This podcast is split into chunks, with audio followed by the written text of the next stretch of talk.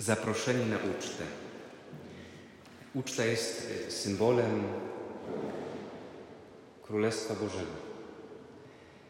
Uczta, czyli to, co nam się dobrze kojarzy.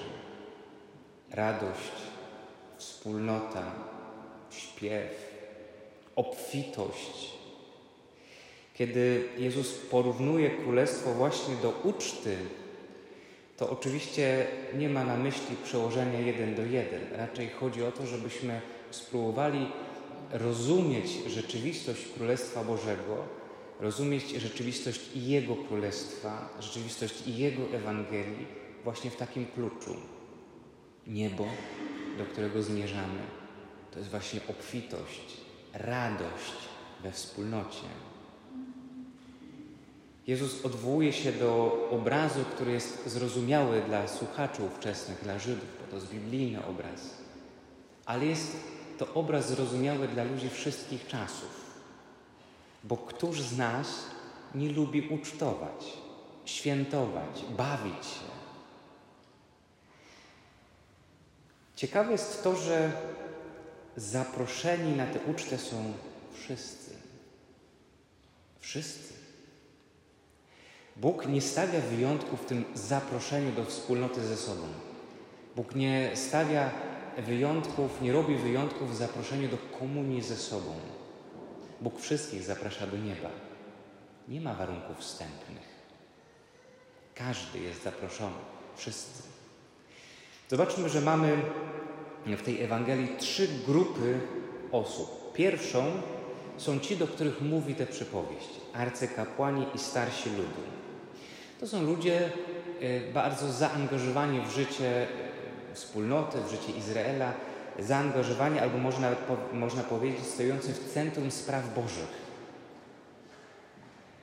To tak jak my, którzy tu przyszliśmy. My jesteśmy tymi, którzy są pośród spraw Bożych. My jesteśmy tymi, którym zależy na Bogu, którzy praktykują, którzy się starają więc ta Ewangelia, która w pierwszej kolejności jest pewną przestrogą, jest właśnie kierowana do nas. Na czym polega ta przestroga? Na tym, że wszyscy są zaproszeni, ale nie wszyscy skorzystali z tego zaproszenia.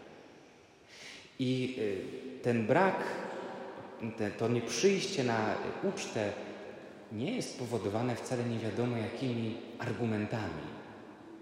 Jeden E, poszedł na swoje pole, drugi do kupiectwa. Sprawy codzienne. Jezus nas przestrzega przed czasami taką subtelną, subtelnością czy subtelnym e, przełożeniem punktu ciężkości w naszym życiu. Że nawet my, którzy jesteśmy tak blisko spraw Bożych, możemy w pewnym momencie bardziej skupić się na sprawach codziennych i one zaczną dominować, one staną się kryterium podejmowania przez nas decyzji. Tymczasem Jezus mówi, jedynym kryterium ma być ta perspektywa, do której jesteśmy wezwani. Perspektywa uczty niebieskiej. A zatem, co zatem idzie w konsekwencji przyjęcie Ewangelii? To Bóg i Jego prawa mają być w centrum. To nie znaczy, że mamy przestać się zajmować tym, co jest naszą codziennością. Nie, wręcz przeciwnie. Jesteśmy powołani do tego, żeby odpowiedzialnie podejmować codzienność, ale punktem wyjścia ma być właśnie Ewangelia Jezusa. Ma być On sam. Nie więc w pierwszej kolejności ta Ewangelia będzie dla nas pewnego rodzaju rachunkiem sumienia, to znaczy takim wezwaniem do tego, żebyśmy się pytali, czy to, co robię na co dzień, decyzje, które podejmuję na co dzień, sposób, w jaki podchodzę do codzienności, sposób, w jaki podchodzę do ludzi, z którymi żyję, z którymi mieszkam, z którymi pracuję. Czy to wszystko świadczy o tym, że przyjmuję poważnie zaproszenie Boga na ucztę? To znaczy, przyjmuję poważnie zaproszenie do bycia z Nim w relacji, w komunii, w bliskości, w wspólnocie. To znaczy, czy to zaproszenie na ucztę i moje pragnienie, by tam być, przekłada się na codzienność. To jest y, to, co jest jakimś zarzutem, jaki Jezus stawia arcykapłanom i starszym, jest tym, o co prosi nas, żebyśmy się z tym skonfrontowali. Czy jako ludzie zaangażowani w sprawy Boże nie dajemy się czasem bardziej skupić sprawom codziennym, niż temu, co naprawdę jest istotne w perspektywie życia wiecznego. Drugą grupą osób, które tutaj występują w tej Ewangelii, to są ci słudzy, którzy zostali wysłani. Wysłani do wszystkich, żeby ich zapraszać. Co ciekawe, słudzy wyszli i sprowadzili wszystkich napotkanych, złych i dobrych. Złych i dobrych. To znaczy, nie otrzymali żadnego kryterium i nie posłużyli się żadnym kryterium. Po prostu zaprosili wszystkich. Być może to im się wydało dziwne, niestosowne, nielogiczne. Wszystkich. A jednak taka jest właśnie logika Królestwa Bożego, taka jest logika Boga. Bóg chce, byśmy zapraszali wszystkich. I teraz z jednej strony tymi sługami, którzy idą i mają zapraszać, są ci, którym powierzono odpowiedzialność za Kościół, ale to są wszyscy, którzy są w Kościele. To jesteśmy my. My, jako wspólnota Kościoła, mamy być tymi, którzy idą na rozstajne drogi, żeby wszystkich zapraszać do Królestwa. To znaczy, Użyjmy sformułowania, którego używa papież Franciszek. Mamy wyjść na peryferię, by zapraszać wszystkich. To znaczy, mam iść tam, gdzie po prostu są ludzie, żeby im powiedzieć: Bóg Was kocha i zaprasza Was do wspólnoty ze sobą, zaprasza Was do kościoła. I to jest drugie pytanie do naszego e, rachunku sumienia z chrześcijaństwa. Czy my jesteśmy wspólnotą, która zaprasza, która przygarnia? Czy jesteśmy wspólnotą, która odpycha? Która na dzień dobry stawia tysiące warunków, których ludzie z peryferii nie są w stanie spełnić. Dlatego ich taki Kościół w żaden sposób nie pociąga. Dlatego nie dajemy im przez to okazji do spotkania w pierwszej kolejności Boga, który kocha bezwarunkowo to nie znaczy, że być w kościele to nie wypełniać żadnych warunków. Zobaczcie, że Jezus w pierwszej kolejności w tej Ewangelii zaprasza. Ten, kto przyjmie zaproszenie, to znaczy przyjdzie do kościoła i będzie chciał pójść za Jezusem, ten usłyszy potem od Jezusa, kto chce być moim uczniem, ten niech. I tu są różne wymagania Ewangelii. Ale najpierw jest zaproszenie.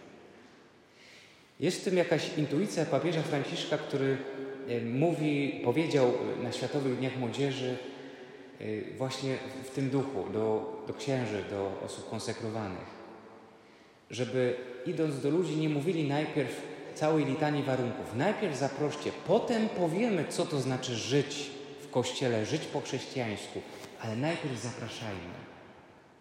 I to jest może dla nas jakiś ważny taki kierunek i, i coś do przemyślenia.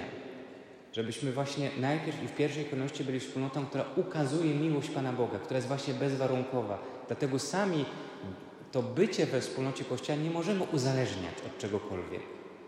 Najpierw niech nasi bracia i siostry, dobrzy i źli, przyjdą i przekonają się, że warto być w Kościele. Jak zobaczą, że warto, jak doświadczą miłości, jak doświadczą otwartych dłoni i przygarnięcia, to zrozumieją, że warto tak żyć, jak my żyjemy. To znaczy, warto pójść za konkretnymi wymaganiami Ewangelii.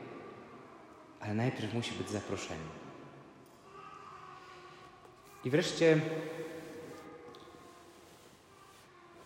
jakby ostatnią kategorią y, osób y, są właśnie ci zaproszeni, ci, którzy przychodzą wśród których jest też ten, który nie ma stroju weselnego. To oczywiście może nas zaskakiwać, bo kto zaproszony z ulicy byłby przygotowany od razu i miał strój. Ale jest to też pewien obraz tego, że żebyśmy my, którzy jesteśmy zaproszeni, byli zawsze gotowi. My nie wiemy, kiedy przyjdzie ten moment, gdy Pan nas wezwie i powie: To jest właśnie już ten czas, już ten moment, już ta chwila, której chcę, żebyś był ze mną na wieki na uczcie. Czy my moglibyśmy powiedzieć, że dzisiaj mamy na sobie taką szatę, która, która by nas tam legitymowała, która by uzasadniała naszą obecność tam? Tu nie chodzi o to, żebyśmy byli idealni, ale chodzi o to, czy my właśnie swoją codziennością odpowiadamy pozytywnie na to zaproszenie. Idąc za Jezusem w sposób naturalny, przybieramy godną Jego szatę. Uczeń Chrystusa, czyli ten, który słucha Jego słowa i wypełnia, ten jest ubrany w tę szatę. Czy przenosi plon 30, 60 czy stokrotny, to jest rzecz wtórna. Ale ten, który idzie, próbuje, stara się, ten jest właśnie tym, który odpowiada i jest ubrany. Zobaczcie też, że tym, który ostatecznie podejmuje decyzję, czy ktoś może wejść, czy nie, czy jest godny, czy nie, czy jest dobry, czy zły, tym jest król, to znaczy Bóg. Nie my. My nie jesteśmy od kategoryzowania ludzi na nadających się i nie, na tych bardziej czy mniej godnych. My jesteśmy od tego, by starać się przede wszystkim, abyśmy sami odpowiedzieli na otrzymaną w sposób bezwarunkowy i bez naszych zasług godność dziecka Bożego, która sama z siebie kwalifikuje nas do bycia na uczcie. Nie więc ta Ewangelia będzie e, dla nas taką okazją, żeby sobie te rzeczy przemyśleć, ale przede wszystkim pierwszej kolejności ucieszyć się. Ucieszyć się że bez względu na to, w jakim dzisiaj jesteśmy miejscu, bez względu na to, jak mocna jest dzisiaj lub słaba nasza wiara, bez względu na to, jaki mamy dzisiaj stosunek do Kościoła i gdzie w tym Kościele jesteśmy, czy w samym centrum, czy gdzieś już czujemy się wypchnięci, to jest zaproszenie dla każdego z nas. Bóg Cię zaprasza do wspólnoty ze sobą. Przyjmij to zaproszenie. Amen.